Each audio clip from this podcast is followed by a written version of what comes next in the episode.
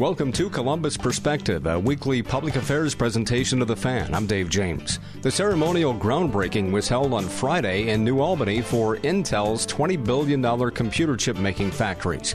In a moment, we'll present about 12 minutes of that event featuring Governor Mike DeWine, Ohio Senators Rob Portman and Sherrod Brown, Intel's CEO Pat Gelsinger, and President Joe Biden. Courtesy of our sister station, WBNS 10 TV, Kevin Landers talks with Intel officials about the huge amount of water the company will be using at that site and what happens to it. And Tracy Townsend has comments from Ohio's two candidates running for retiring Senator Rob Portman's seat about various topics. In the second half hour, I'll talk with a doctor about a clinical trial underway at university hospitals in Cleveland for patients of AML, acute myeloid leukemia. And we'll wrap up the hour with Ohio Department of Health Director Dr. Bruce Vanderhoff talking about the latest coronavirus trends in Ohio and the new COVID booster shots that are now available. First up on Columbus Perspective, Intel held its ceremonial groundbreaking in New Albany Friday. We're presenting here portions of five speakers at that event, just a couple of minutes from each one of them, starting with Governor Mike DeWine. We celebrate today a great victory for Ohio, but an even greater victory for our country.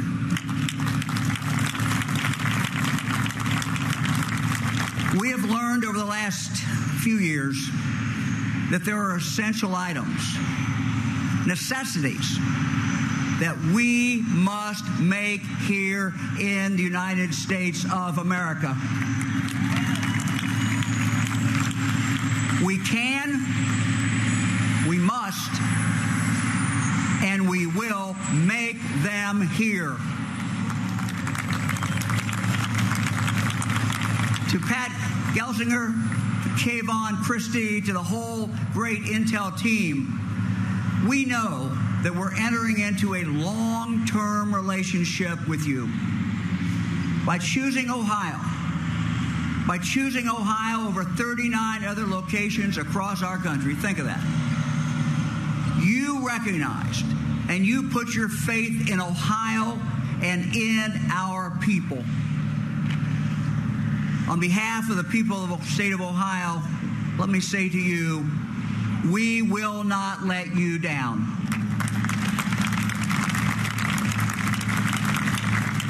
To my fellow Ohioans, this is an historic moment for the Buckeye State. Today, right now in Ohio, there are young men, young women attending our 14 public universities and others in our 74 private liberal arts colleges and universities studying mechanical industrial engineering, other things, all of whom may one day work here at Intel or in some other great Ohio high tech job.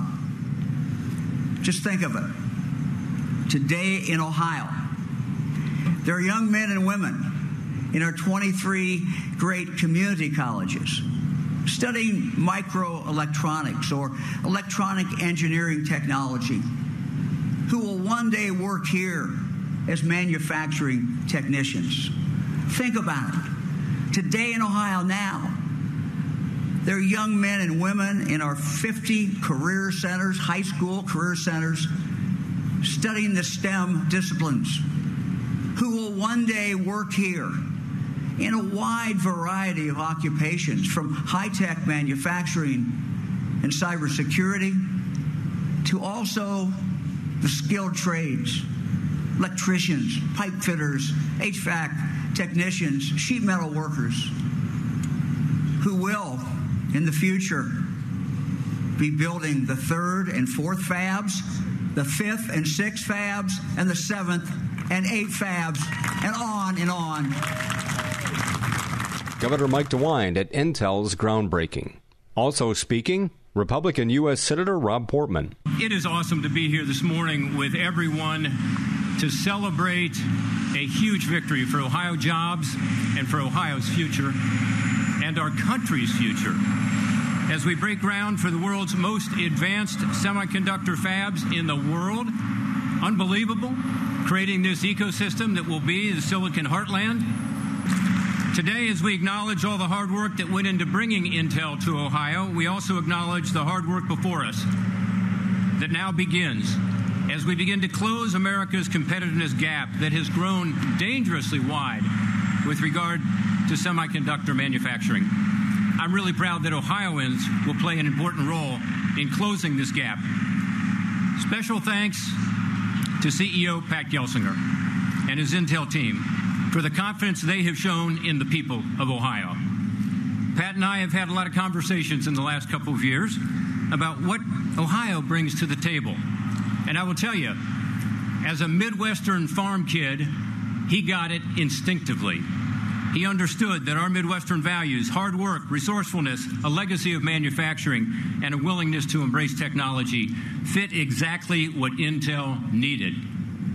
Incentives from the governor, the state legislature, and the local community didn't hurt. But honestly, every state had an incentive package.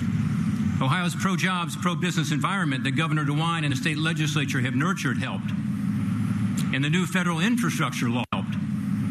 But, folks, none of this works without the skilled Ohio workforce that they need. Now it's up to all of us to earn the confidence that they have shown in Ohio, and we will. Republican U.S. Senator Rob Portman. He was followed by Ohio's Democratic U.S. Senator Sherrod Brown. Ohioans know what what's happened over the last 30, 40 years. Corporations searched the globe for cheap labor. First, they went to anti union states, closing down plants in Mansfield and Cleveland and Akron and Circleville, and moved to, to anti union states in the South. They lobbied for tax breaks and bad trade deals to move more manufacturing jobs overseas, always always in search of lower wages. Wall Street rewarded them for it over and over and over again. America invented the semiconductor, as you know, yet today 90% of them are made overseas. That stops today. Today, today with American investment, with, with Intel's investment in American production, American workers, with the CHIPS Act, with all the work we're doing with President Biden in the House and Senate, we're putting in place a new pro American, pro union industrial policy. The technology of the future won't just be developed in America. We're really good at that. We've done that for generations. It will be made in America, in the industrial heartland, in Ohio, all over this state, central Ohio, and going out from here, where we built the engines of progress for generations. In this state, we have the history, we have the talent, we have the ingenuity, and finally, finally, we have a federal government that recognizes that. This is what so many of us have been working for our whole careers. Good paying jobs, American supply chain, work for thousands and thousands of building trades workers. You know, when you love this country, you fight for the people who make it work. And today we break ground on an investment in our greatest asset in our country, American workers. Thank you. Also speaking at Intel's groundbreaking on Friday was Intel's CEO, Pat Gelsinger. As you think about this moment, you know, I just ask you, what aspect of your life is not becoming more digital? You know, every aspect of health, every aspect of social, every aspect of transportation is becoming more digital, and everything digital runs on semiconductors. And our ability to work remotely through the pandemic was because of semiconductors, to stay connected with our families and friends, to have virtual schooling and healthcare through this period of time. Everything, semiconductors, and our national defense is becoming more acutely dependent on semiconductors. And do we want our national defense to have the most advanced semiconductors in the world? You bet we do. And do we want to be dependent on foreign sources for those? You bet we don't. And for our entire history, we at Intel have performed the majority of our R&D and manufacturing right here in the U.S. We are the only U.S. chip maker that put, you know, does all the R&D, manufacturing leadership, technology development in the United States. And as we came to this period in our strategy, we put our chips on the table. Yeah, I like that joke too. And we did it. We put our chips on the table to help the U.S. regain its manufacturing heart as well as unquestioned technology leadership. And our partnership in Ohio is off to a great start. And under Governor DeWine, Lieutenant Governor, you know, this, you know, we just feel come on down. Ohio wants us. And it's just been an incredible relationship. This great state of Ohio has this tradition of manufacturing. You all like to build stuff. And that's exactly what we're going to do together. We are going to build the most advanced stuff in the world right here in Ohio. The final speaker at Intel's ceremonial groundbreaking Friday in New Albany was President Joe Biden. Here's about three minutes of what he had to say. You know, it's fitting to break ground for America's future here in Ohio. Think about it. There's kind of a tradition here. The Wright brothers, Neil Armstrong, John Glenn, they defined America's spirit, a spirit of daring and innovation. Pat Chase laid out Intel's vision that builds on that legacy. A brand new $20 billion campus, 7,000 construction jobs, union construction jobs, 3,000 full-time jobs that will pay an average of 135,000 a year. And here's a critical piece. Intel is using a project labor agreement for this investment. For the folks at home, these are agreements that contractors, subcontractors, and union put in place before construction begins. They ensure major projects are handled by well trained, well prepared, highly skilled workers. They resolve disputes ahead of time, ensuring safer work sites, avoiding disruptions and work stoppages that can cause extensive delays and down the line. These agreements make sure construction is top notch and projects are on time, on task, and on budget. One third of the core inflation last year was due to higher prices of automobiles because of the shortage of the semiconductors needed to build those automobiles. Folks, we need to make these chips right here in America to bring down everyday cost and create good jobs. Don't take my word for it. You heard Pat. Listen to the business leaders across this country. They're making decisions right now about where to invest and produce these chips.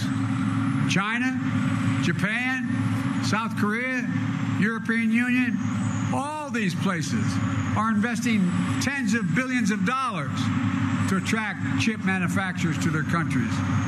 But industry leaders are choosing us, the United States, because they see America's back and America's leading the way. I mean, this is incredible. Making a tiny computer chip the size of a fingertip. They're showing what we've always believed. And I want to emphasize this, and I'll get out of your hair. I mean this. You've heard me say this for a long time. There is nothing I mean this from the bottom of. There is nothing, not a single thing beyond our capacity as a nation if we do it together as the United States of America. And that's what we're going to do. This is an inflection point. Everything we're going to look back on this period 20 years from now and say that's when it began to change. God bless you all and may God protect our troops. Thank you, thank you, thank you. President Joe Biden speaking Friday in New Albany. This is Columbus Perspective on the Fan. Courtesy of our sister station, WBNS 10 TV, here's Tracy Townsend from her Sunday morning public affairs program, Face the State. A new edition can be seen this morning at 11:30 on 10 TV. You for joining us for Face the State. I'm Tracy Townsend. There is a lot of excitement about the Intel facility. There are also concerns, including the possibility of issues with the Intel campus water supply.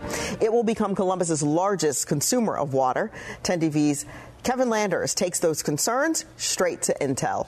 Millions of gallons of water from Hoover Reservoir will power Intel semiconductor plants. And a viewer wanted to know how clean will that water be when it returns back to the city?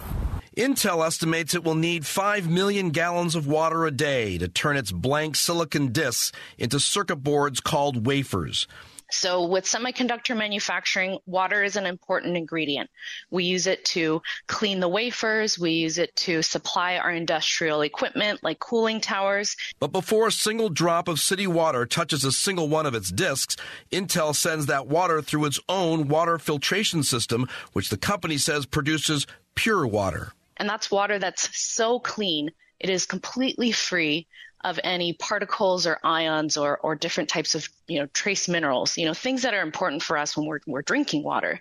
But those are things that we can't have when we're using the water to clean wafers because they would damage the product. When intel is done with that water it's returned to the city which is treated again. This process is part of what intel calls its net water policy. So right now about 80 to 90 percent of the water that we take in from the water source will be used and returned back to the city. Now, to make up for that balance, that 10 to 20 percent, we actually partner with nonprofit organizations. We fund their projects to go restore water back to the greater community. So, how clean is that water that's returned to the city? The water that you send back, can you say with 100% confidence that it is chemical free? So the water that we use in our factory before we discharge it, we absolutely treat it to standards set by the EPA and then we test it before before it gets sent back. Intel plans to be net water positive by the year 2030, which is 5 years after it opens its plant in Licking County. At Hoover Reservoir, Kevin Landers, 10 TV News. The city of Columbus says the water Intel returns to the city never goes back into the public drinking water and is not allowed to flow untreated into a river system. Intel's future neighbors, Johnstown, is in need of a new mayor and city council president. This is coming after a recall election that more than 70% of the people there voted to get rid of both President Marvin Block and Mayor Chip Dutcher. The recall vote is coming after the community raised some questions about leadership. Intel coming to our state puts Ohio in the national spotlight. It's something both candidates for U.S. Senate are talking about. JD Vance. I think it's a great thing for the state. Uh, really, really great thing, and really a great thing for the country because you know, I'm a big believer that we can't let the Chinese manufacture everything for us. We actually need to have our own native manufacturing capacity. And one of the most important things is computer chips. So I think it'll be good. It'll provide a lot of jobs for people in Ohio. Uh, but more importantly, it'll actually make sure we're less dependent on the Chinese long term. Tim Ryan. I'm proud to have supported and pushed the CHIPS Act, which is helping make this a reality. Uh, but this is this is huge, and this is going to transform the state, and I think take us to the next level. So we're going to continue to push an industrial policy that brings back this kind of high end manufacturing. We also asked both of the candidates about the president's plan to forgive up to $20,000 in student loan debt for millions of people. And they both say it's not a good idea. Tim Ryan. I think it sends the wrong message. I, I totally understand we're still paying off uh, my wife's student loans and the interest rates are outrageous. Um, but the, the reality of it is, we could probably do this in a better way, get those uh, interest rates down, allow students to renegotiate. My problem really with it is, is one, there's a lot of people who didn't go to college that are struggling right now, and we need to make sure we're helping those people, which is why I think a tax cut is the best way to kind of help everybody. And the second thing is like it's not doing anything to rein in the cost of college. We're going to be right back here in five or 10 years because people are still taking out loans to pay for expensive college. And, you know, if we're going to do something like this, it needs to be directly tied with reining in college costs. JD Vance. I think it's a big mistake because it, it basically asks people who have not gone to college to pay for people who have gone to college. And, you know, more importantly, it doesn't fix any, any of the underlying problems with, with our college system, which is tuition is way too high. And the colleges have not done really anything to try to fix that problem. So uh, if you look at where a lot of the additional tuition money goes into, administrators are making more money, but are more students getting educated? No. Are students getting a better education? I don't think so. And I think we really really need to be honest with ourselves that the college costs have to come down. Bailing out student debt is actually not the way to do that. What I, I would propose actually is if we want to give student debt forgiveness, we should make the colleges pay for it because then they might actually be on the hook for some of the problem they're causing. Senator Sherrod Brown talked about student loan forgiveness during a visit to the Mid Ohio Food Collective this week. He says debt relief is only part of the plan. I think that's a first step. I mean, we help, you know, we, we, we should be providing free community college. People ought to be able to go to Columbus State um, or go to, uh, to uh, LC mm-hmm. in her area um, and not accrue this debt. People, we're going to need, we're going to need thousands of job training of people trained um, in the trades uh, for not just the infrastructure bill, but also, of course, Intel in this part of the state.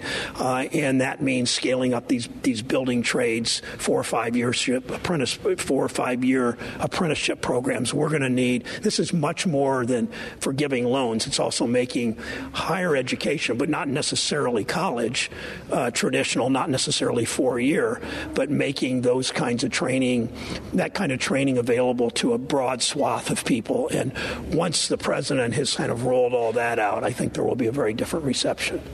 A viral social media post claims President Biden's student loan plan will cost taxpayers more than $2,000 each. Brandon Lewis from our National Verify team explains the origins of that estimate.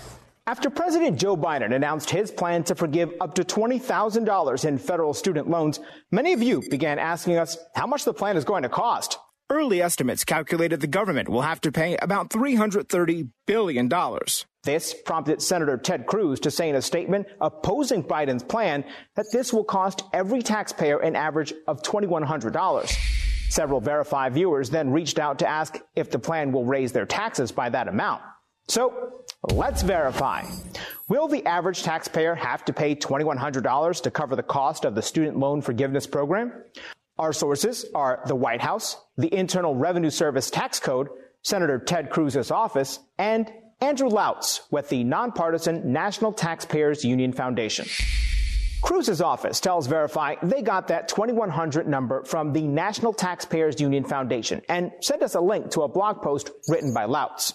He wrote that if one were to divide an early program estimate of $330 billion by the number of Americans who pay taxes, then the average taxpayer would hypothetically be on the hook for almost $2,100. But that's neither how taxes work nor how the debt forgiveness plan would necessarily be funded. And Lautz acknowledged this in his post. First, taxes in the U.S. are based on a percentage of your income, meaning everyone pays a different dollar figure. Second, since Biden is forgiving the loans using an executive order, he can't raise taxes to pay for his plan. Only Congress can do that there are no taxes going up to pay for this policy. But what we do think is important for taxpayers to know is that we all bear the cost of these policies. And so, um, you know, whether it's through decreased spending in the future, increased taxes, or increased borrowing, taxpayers will ultimately be on the hook for covering the cost of this policy. So, no, the average taxpayer will not have to pay $2,100 to cover the cost of the student loan forgiveness program. With your Verify, I'm Brandon Lewis. Remember, if you have something you'd like us to verify, contact us on social media or send an email to verify at 10tv.com. Lawyers made their case to have an independent review of the documents the FBI pulled from former President Donald Trump's Florida estate. We asked both candidates for U.S. Senate in our state to weigh in on this FBI investigation. Tim Ryan. The presidents break the law they should be prosecuted like everybody else. And you know that that they're looking into that. And I would just encourage them to follow the letter of the law, give the president, former president, due process like everybody else would have. And then if he did something wrong, he needs to be prosecuted. JD Vance. I think the leadership of the FBI has to be more honest with the American people about why they're doing this, about what they're hoping to do. JD Vance has former President Trump's endorsement. We did ask him if the FBI investigation changes his opinion on having that endorsement. Happy to have the president's support. I think he'll be actually campaigning uh, at least once in Ohio in the next couple of months, and certainly we'll be there with him. Narcan is being used more and more across our state. Up next, see what's happening to get that life saving tool in the hands of even more people. Ohio families are struggling to get food on the table, but help is on the way. Find out what the support coming from the Mid Ohio Food Collective can do to help. Hello, I'm Todd Markowitz, Vice President and General Manager of Radio Ohio, which owns 97.1 The Fan. We're an equal opportunity employer dedicated to providing broad outreach efforts regarding job vacancies within our company. We seek the help of local organizations in referring qualified applicants. Organizations that wish to receive our vacancy information should send their request to the attention of Human Resources, Radio Ohio, 770 Twin Rivers Drive, Columbus 43215. If you'd like to view our current job openings, please visit our website at 971thefan.com and Thanks for listening. This is Doug Ute, Executive Director of the Ohio High School Athletic Association. High school coaches can be the biggest influence on kids having a positive experience in sports. Sports set the foundation for life lessons that remain long after playing days are over. This is Gene Smith. Please join Life Sports at The Ohio State University and the Ohio High School Athletic Association as we partner with the Susan Crown Exchange on its Million Coaches Challenge. Get involved and learn more at go.osu.edu backslash Coach Beyond. When kids need medical care, they will often face stressful and life changing experiences. They miss out on the things that make being a kid fun Starlight Children's Foundation has delivered happiness to 17 million seriously ill kids and their families at more than 800 children's hospitals and healthcare facilities. Our programs entertain and inspire hospitalized kids. Learn more at starlight.org. That's starlight.org. This is Columbus Perspective on the Fan. Back to Tracy Townsend, courtesy of 10 TV. This morning, we're getting a look at just how many lives have been saved with Narcan in Columbus. From the start of 2021 until July of this year, Columbus firefighters responded to more than 4,000 calls where they used Narcan. That's the drug that revives people who have overdosed. That drug was instrumental in saving a man's life back in May. Brianna Cruz is one of CODA's strategic responders. She was called to check on a man who may have overdosed while using opioids after CPR and two full boxes of Narcan. Cruz says that man is alive today. I'm hoping that I saved a lot of heartache and heartbreak and, you know, really gave him and, and those who loved him another chance. Well, incidents like that are why Narcan is available for public access through the Alcohol, Drug, and Mental Health Board.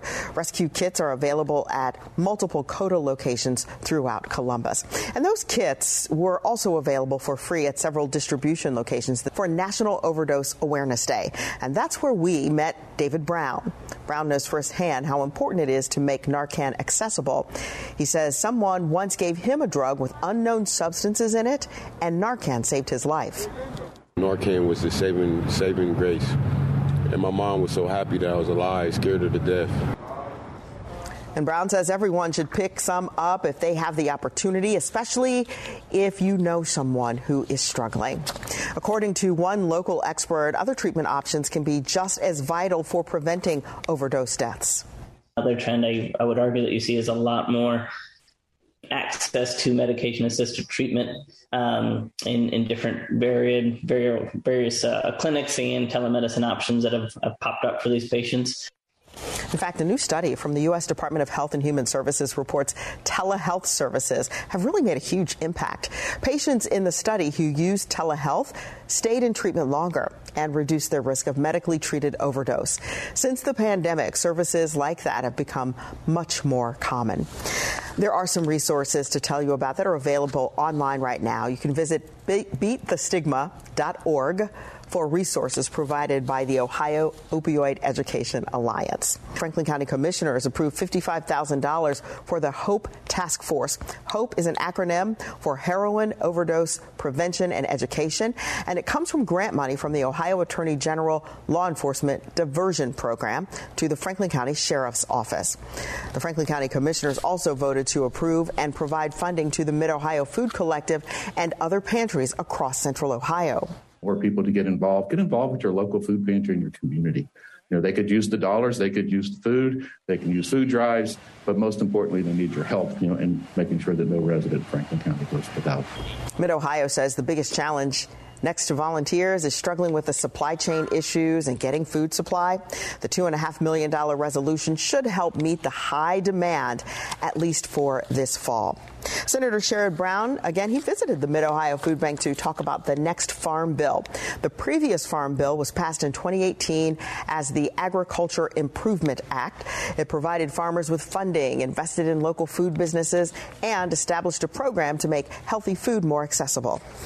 Farm Bill, if done right, uh, will focus on getting food on, will focus much on local foods um, without the transportation costs and moving around the country getting local foods, fresher foods, more nutritious foods on people's tables. It will increase the prosperity of rural Ohio, which is always struggling, um, and it will obviously help those families. One item Senator Brown says he's considered is free school lunches for children, but he says he will need more bipartisan support for that to successfully make it to the final draft of the bill.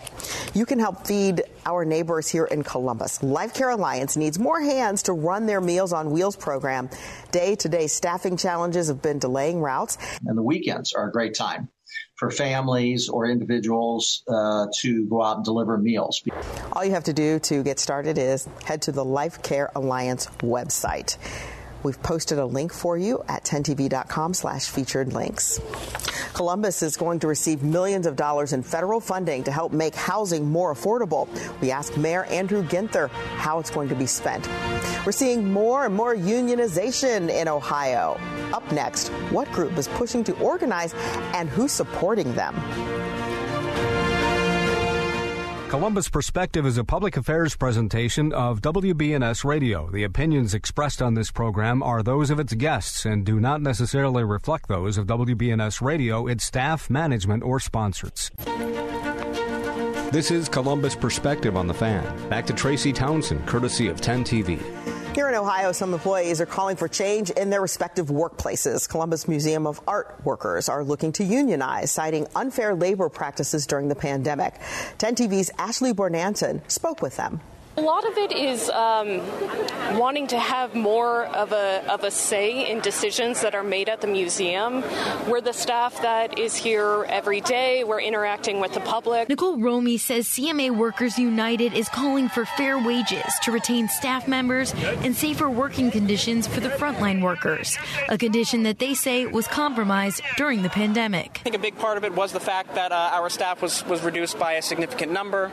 Um, our staff was, uh, was was asked to you know be in the building prior to uh, uh, when vaccines were available. The group is joined by support from other local union efforts, including WEX Workers United, who say nonprofit workers are facing what they call the passion tax. I think all of us do love what we do and we want these better working conditions so that we can so that it can be sustainable so that these can be our livelihoods truly in addition to our passion. And the columbus education association. The union uh, equals the playing field. The, the, bosses have a lot of the power and this is a way for the, the workers to get their voice heard. And it, it's important that you listen to the workers voice. All this comes as nationwide unions are on the rise. In the last nine months there's been a 58% increase in the number of petitions filed and the number of workers organized has also increased. Um, a lot of that activity has been in the retail sector and the nonprofit sector. Kate Bronfenbrenner of Cornell's School of Industrial and Labor Relations says unsafe pandemic working conditions was the final straw for many workers. Workers, you know, it was one thing to sacrifice when it was hard times. It's another thing if the sacrifice means risking the, your life and the life of your family. In a statement, Columbus Museum of Art says in part, the museum is invested in participating in a fair and respectful bargaining process, ensuring all staff have an opportunity to make their voices heard. In Columbus, Ashley Bornancin, 10 TV News. We are going to continue to monitor the status on the negotiation process process, and we'll keep you updated on air and, of course, online. $146 million is going to go toward keeping the low income home energy assistance program going. Now, the state controlling board approved the funding this week. It's also going to provide rental assistance. At the same time, the city of Columbus is getting $2 million in federal money for affordable housing. The competitive federal grant was distributed by the U.S. Department of Housing and Urban Development, and it provides funding to the city through the year 2025. Funding from the federal grant is expected to serve more than 150 properties and educate 8,000 residents on how to keep homes safe. 10 TV's Kevin Landers talked with Mayor Ginther about this grant.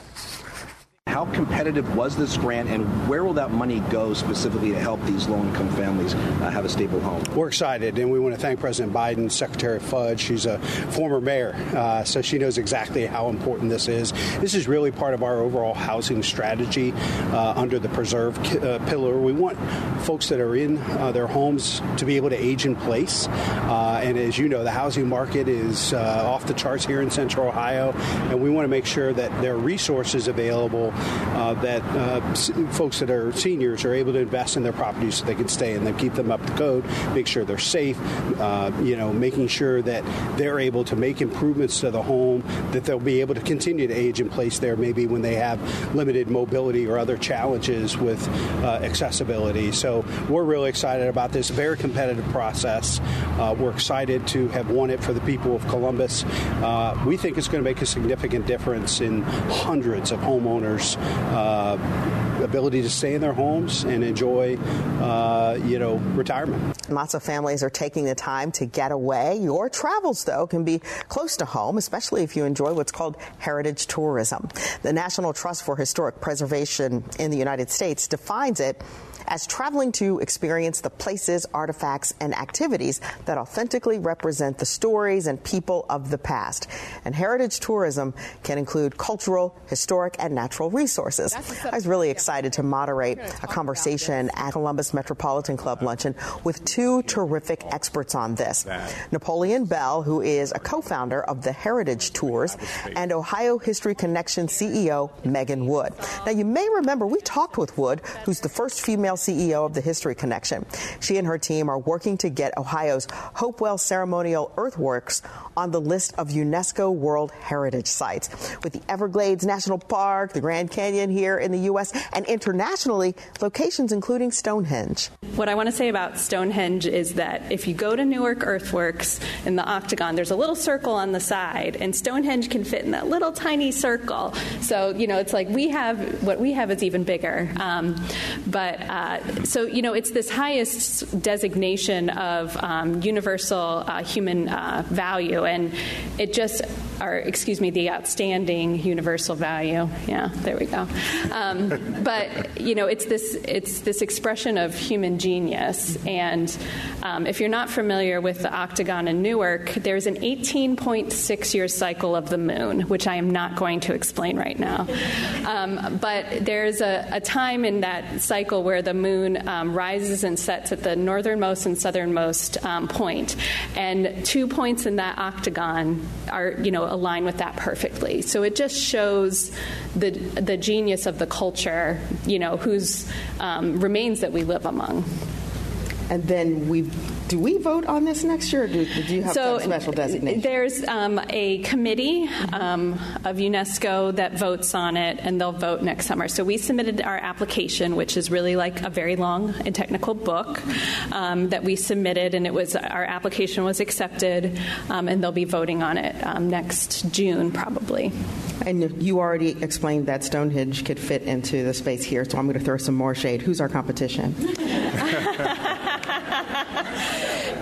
You know, I, I, don't know that it's a zero sum. Uh, you know that there's only so many votes, so I don't know if we're we're not necessarily up against. You know, they can add as many as they want. Um, I, I, think we're still the best, but um, uh, but uh, no other World Heritage sites in Ohio, um, and the closest ones are uh, Cahokia Mounds and uh, some of the Frank Lloyd Wright sites. It's all about having that international draw here.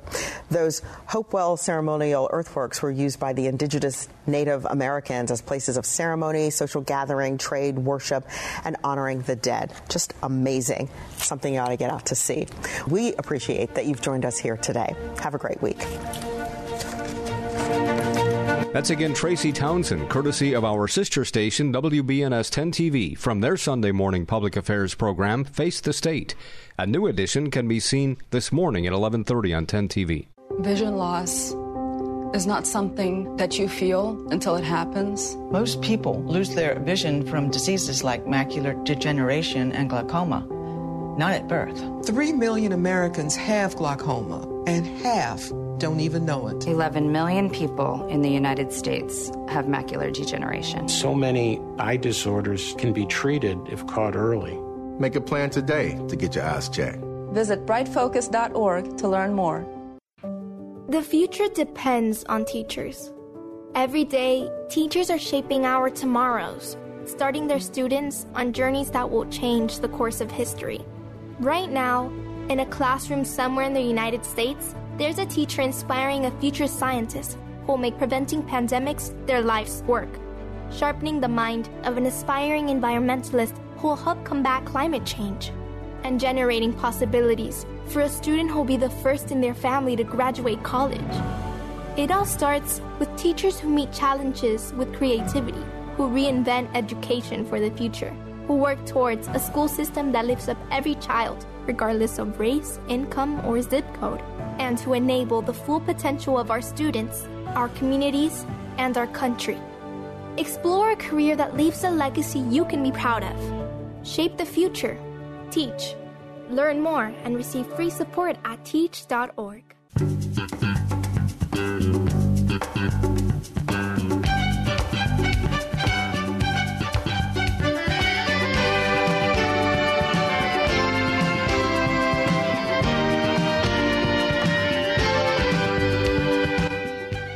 This is Columbus Perspective on the Fan. Hi, this is Dave James, and joining me on the phone is Dr. Robert Ang, who's the president and CEO of Vor Bio, which is based in Cambridge, Massachusetts. How are you? I'm very well, thanks, Dave. Thanks for talking to us. We're going to talk about acute myeloid leukemia and a clinical trial that is uh, actually going to be uh, it's available here in Ohio. Let's talk about acute myeloid leukemia or AML. What is it? Sure. So AML is a kind of cancer. It's actually a cancer of the blood system. So in your bone marrow, there are cells that actually produce all the um, cells necessary for survival that make up your circulatory system. So including red blood cells, all kinds of immune cells, and platelets. And what happens uh, in certain people is that these uh, cells in the bone marrow can actually result in cancer. They can start replicating uncontrollably.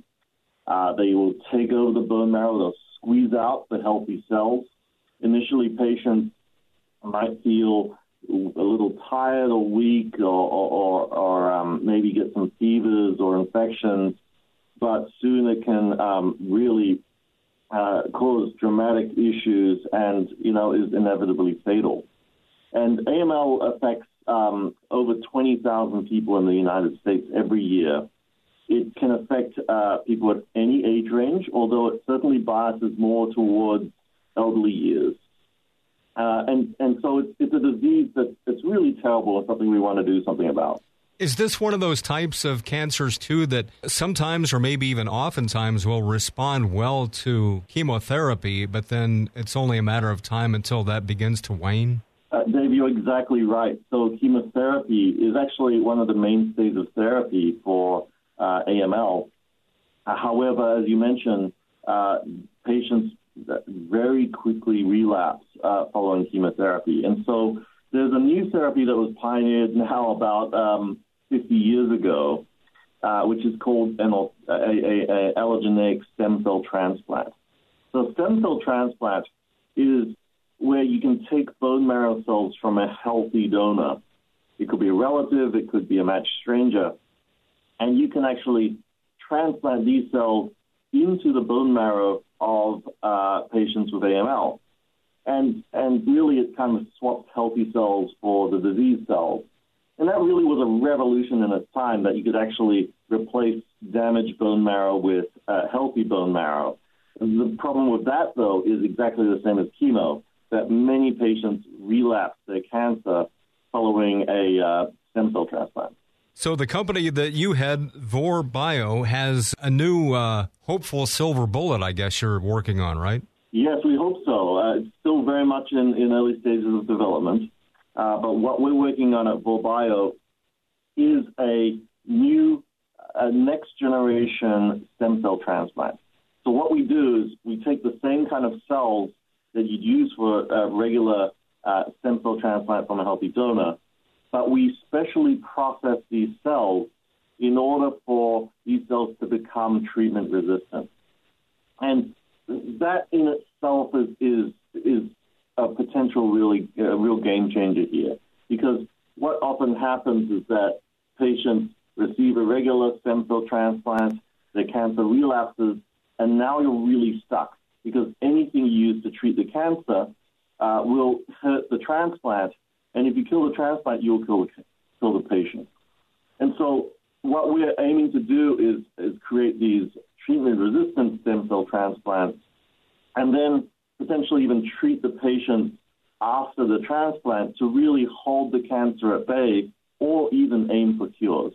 It's interesting. So, uh, how did you go about uh, finding this way to do that without harming healthy cells? So, this is a true innovation that came about from uh, our scientific founder, Siddhartha Mukherjee. Your listeners may recognize him. He is a Pulitzer Prize winner, uh, wrote uh, several books, including one called The Emperor of All Maladies, which really describes the history of cancer. And he really um, thought creatively here about trying to use a different method and protect healthy cells while being able to kill cancer cells. Uh, so, really, quite a revolutionary way of thinking about treatment of cancer. We had a, a high profile uh, television weatherman here in Columbus who died of AML, and it was a you know, just a heartbreaking roller coaster ride. These folks uh, are just going through an unbelievable experience when they're when they're dealing with this disease. You're exactly right. It, it, it's very traumatic for, for these patients. Uh, chemotherapy is not kind. A transplant is not an easy process. Uh, and then uh, oftentimes patients come out of that hopeful that uh, you've knocked down the cancer, but inevitably it, comes back uh, very, very rapidly. And so that's really where um, I, we, we think VOR comes in and that this innovative new approach could really be a game changer. And we have the opportunity that we're actually starting clinical trials now for this uh, therapy in, in several sites around the U.S., including right there in Ohio, in, in Cleveland. This is University Hospitals in Cleveland. How do folks get involved? Who is it that you're looking for? Yeah, so we are looking to treat patients with AML. Uh, and uh, on top of that, the patients need to be close to or, or, or are transplant eligible. Your uh, treating physicians should certainly uh, know about that. And then thirdly, we are reserving this trial for patients who are really at high risk of relapse. And again, your doctors can help you determine that. Uh, but what we're doing right there in in, in that site, uh, as well as um, uh, eight other sites around the U.S., is uh, enrolling patients um, who now receive a transplant called VOR33. This is the next generation, uh, potentially treatment resistant transplant. And uh, in the period after the transplant, uh, we are treating patients with Mylotarg, which is a uh, anti-cancer drug really meant to keep the cancer at bay. So this trial is, is ongoing right now, and I think the best way for your listeners to find out more about it is to go to our website. It's uh, vorbio.com. That's V-O-R-B-I-O.com. There's a tab at the top which says patients and caregivers, and there's plenty of information and videos featuring what we're doing, including details about our clinical sites. Talking with Dr. Robert Ang, he's the president and CEO of Vor Bio. I would imagine that this disease, too, what makes it even more frustrating is when folks are going through these treatments, their immune system is compromised. And then when you've got something like a pandemic going on, that makes it even more complicated.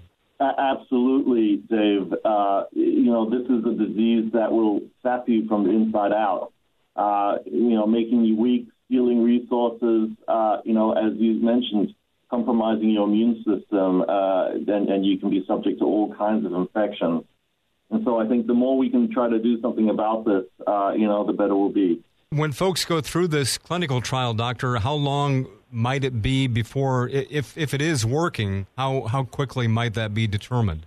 So there's a couple of stages to this. Uh, the the transplant itself uh, is being tested over actually the first few days of uh, of the transplant process, and so you actually know whether the transplant um, starts working within you know a couple of weeks of, of the transplant. This all generally happens when the patient is in hospital uh, recovering from their transplant. Wow. And then after that, uh, we're continually testing uh, this drug in terms of its ability to uh, protect your blood system from, you know, the typical toxicities you might receive from anti-cancer therapies, and that we do over over several months. And ultimately, what we hope to do is result in prolonged remission of cancer or, or cures, and we'll certainly see that over time too. That's great. Uh, Dr. Robert Ang, President, CEO, VorBio. What's the website again for folks to get more info? Yeah, so it is vorbio.com. That's V O R bio.com. Dr. Ang, thanks so much for your time today and good luck with this clinical study.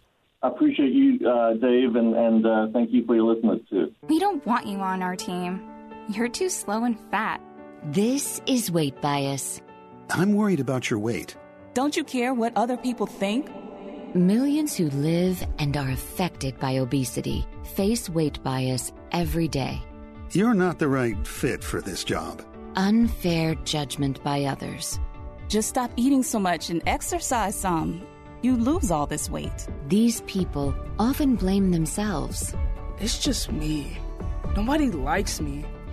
I do exercise and eat right. And I talk to my doctor. Weight bias hurts. Everyone deserves to be treated with dignity and respect. Your words and actions matter. Let's stop weight bias. Let's work together. Be part of the solution. Go to stopweightbias.com and learn more. A public service message from Obesity Action Coalition.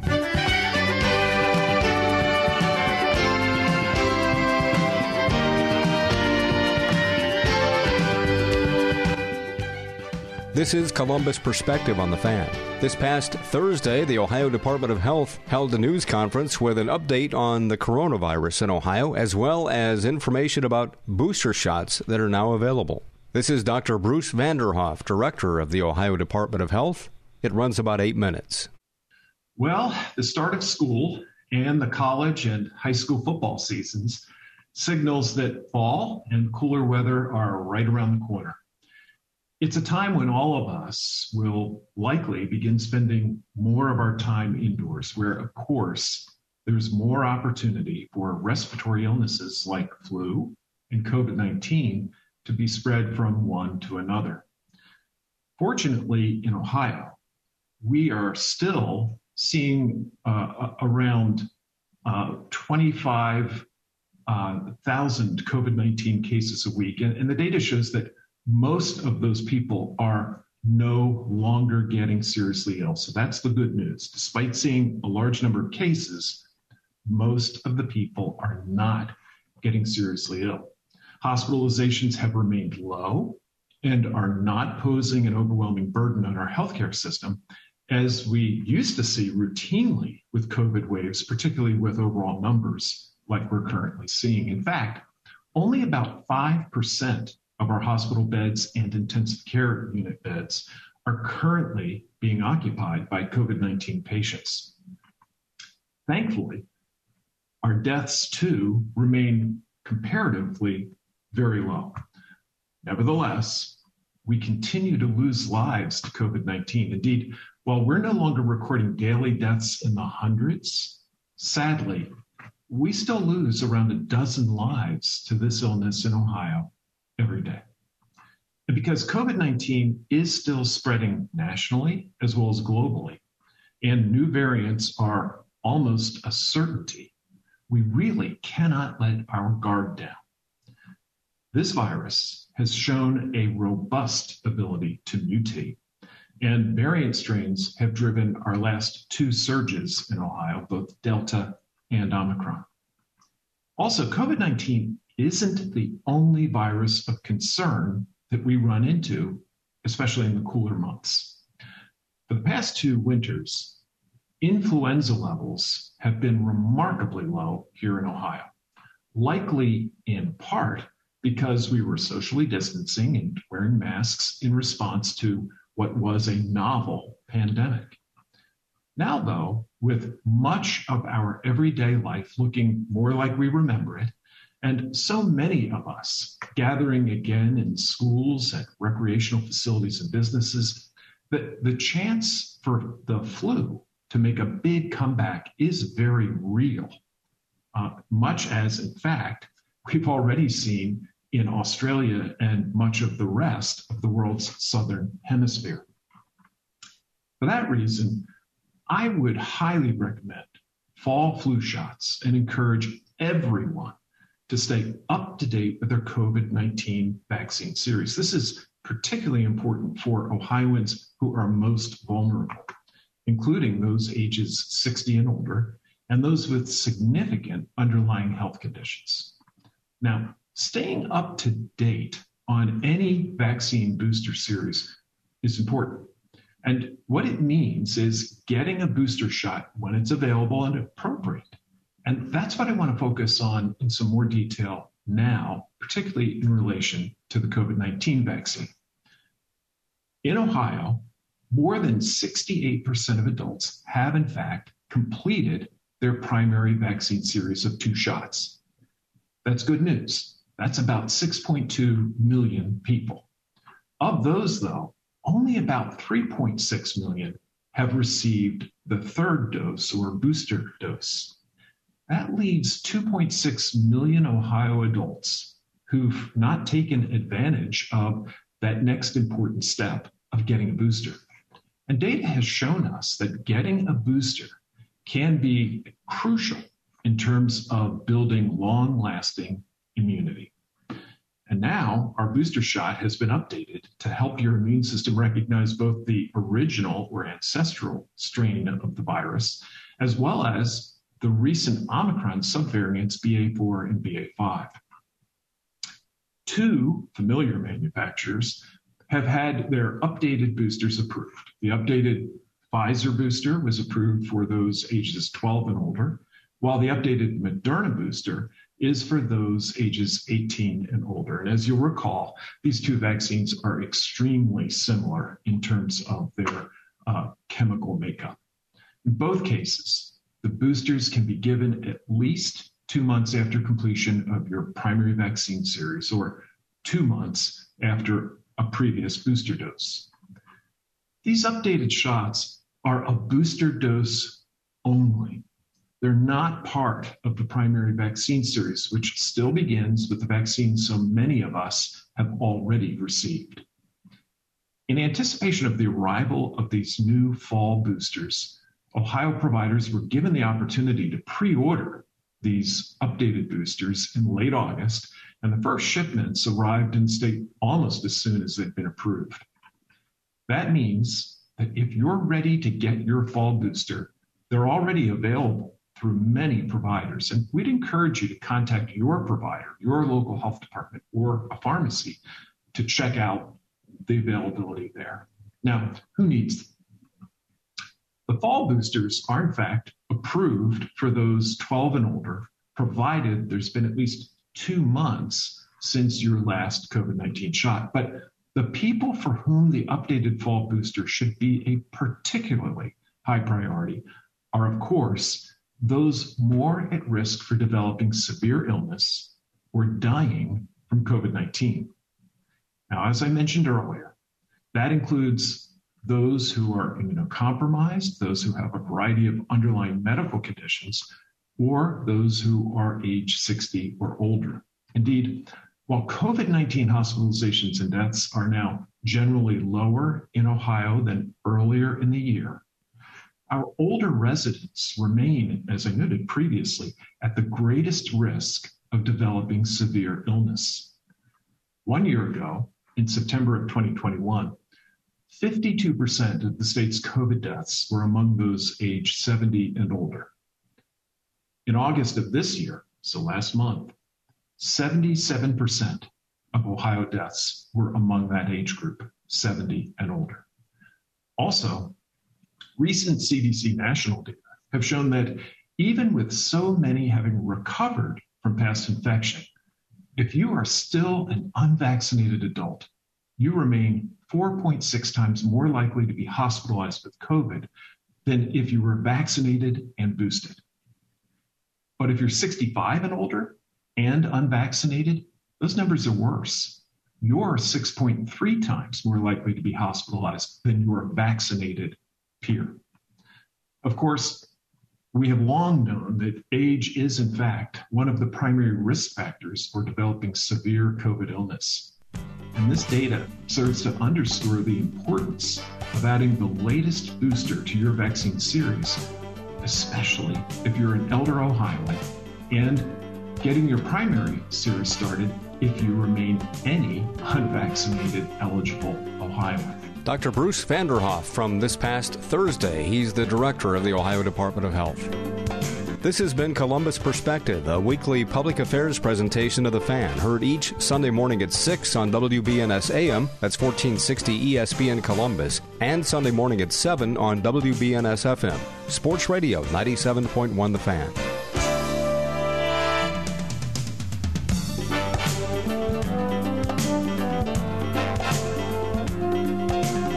Join us again next Sunday for Columbus Perspective.